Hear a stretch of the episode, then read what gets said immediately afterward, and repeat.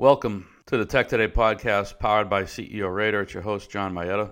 So, Harvard wants to move all of its courses online by middle of March. So, nobody in the classroom by middle of March because of the coronavirus.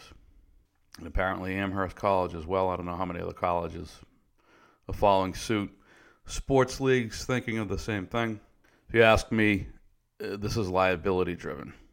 Institutions, NBA teams, MLB teams, nobody wants to get sued because they left their stadium open for a game. Somebody contracted the virus at a game, and that person blames the team and sues the team. And same with the schools. It's just it's the litigious culture that we, we live in here in the U.S. That's what I think is driving a lot of this madness. Not to mention we have the social media echo chamber, which we did not have back in 2003 when we had the SARS outbreak.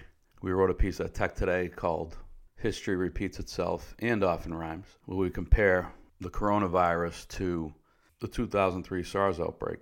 And I believe you will see a, a slowdown. We've seen it in the markets, obviously, but you're going to see it in real business, and you are seeing it in real business with, with meetings getting canceled, conferences getting canceled. It will have an impact on on Q1 and therefore for the year, and maybe it extends beyond Q1.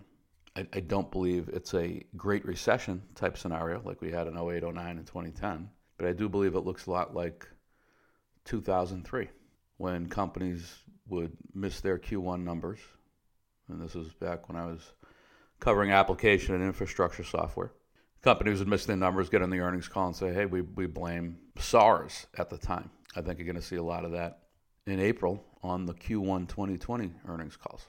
So, in my old spaces, software services broadly defined, the services companies, the IT services companies, which have large consulting components, consulting's right at the bleeding edge. So they always feel it first. You know, many companies lead with a, a consulting effort to generate revenue. Obviously, in the case of the, the pure play consulting companies like Accenture, Infosys, Tata, Wipro, Cognizant, right? The smaller guys like Virtusa, Perficient, the tier three guys, tier four companies. They all feel economic slowdowns first.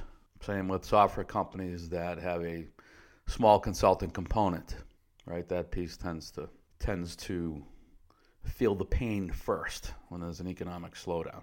Discretionary services. So you're thinking about a new project rollout, a new product rollout rather. And with that rollout comes Maybe you hire a firm to perform market research. Maybe you hire another firm to help with competitive due diligence in addition to your own work. And because there's uncertainty, you decide to delay that new product introduction. So you push everything back.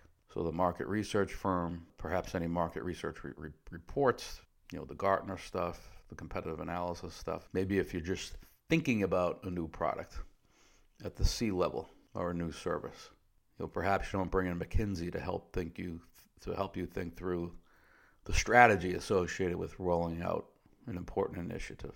Right? If you're a software and information services company that has a little bit of exposure to consulting consulting type of businesses, companies like Clarivate Analytics, companies like IHS Markit, companies like Verisk, those projects tend to get delayed.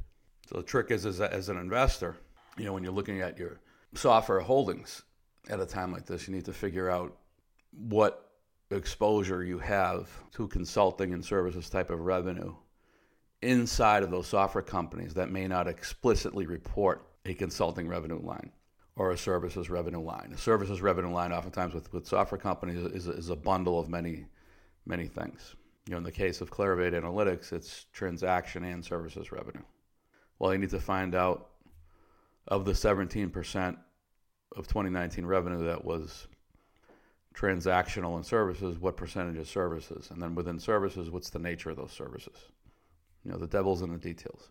Other projects get delayed, right? I mean, it's not just purely discretionary, big idea, pie in the sky, new product rollout type stuff, right? I mean, there's, there's unsexy stuff like how can we squeeze more value out of legacy technology? How can we make our legacy technology easier to use? You know, maybe we bring in ServiceNow to leverage a, a new portal type of environment, a portal layer on top of our legacy technology. Well, maybe you don't do that deal with ServiceNow. Maybe that gets indefinitely delayed. Migrating from a legacy infrastructure to the cloud, maybe that gets delayed. Or maybe some cloud migration work gets accelerated in this environment.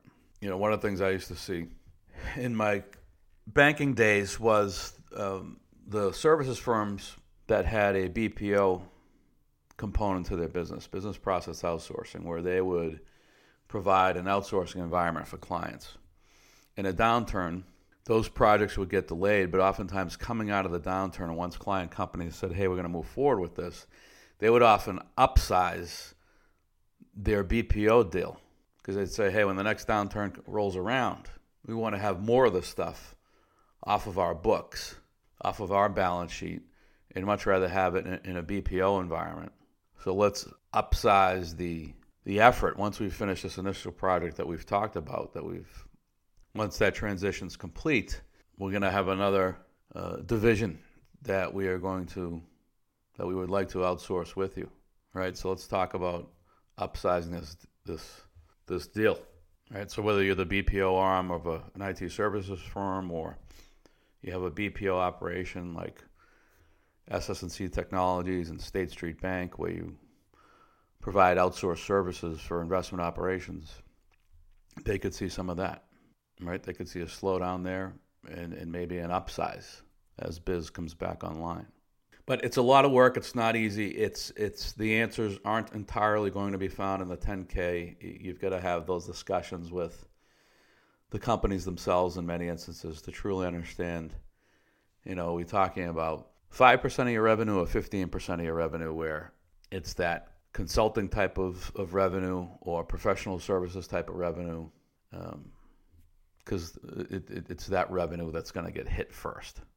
Then there's other services revenue that will also get hit, and I'm sure it's getting hit now. And it's a type of services revenue that's associated with onboarding new customers, right? So for sure you're seeing that to a degree if we're talking about you know hundred thousand dollar deals, two hundred thousand dollar deals, million dollar deals. Those larger deals will for sure get delayed, and as they get delayed, not only does uh, annual contract revenue, bookings, not only do those leading indicators about future recognized revenue slow, but the the little bit of upfront revenue that you recognize uh, associated with customer onboarding, training, data preparation, you know that type of of services revenue slows as well, in that it won't begin to get recognized until those deals close.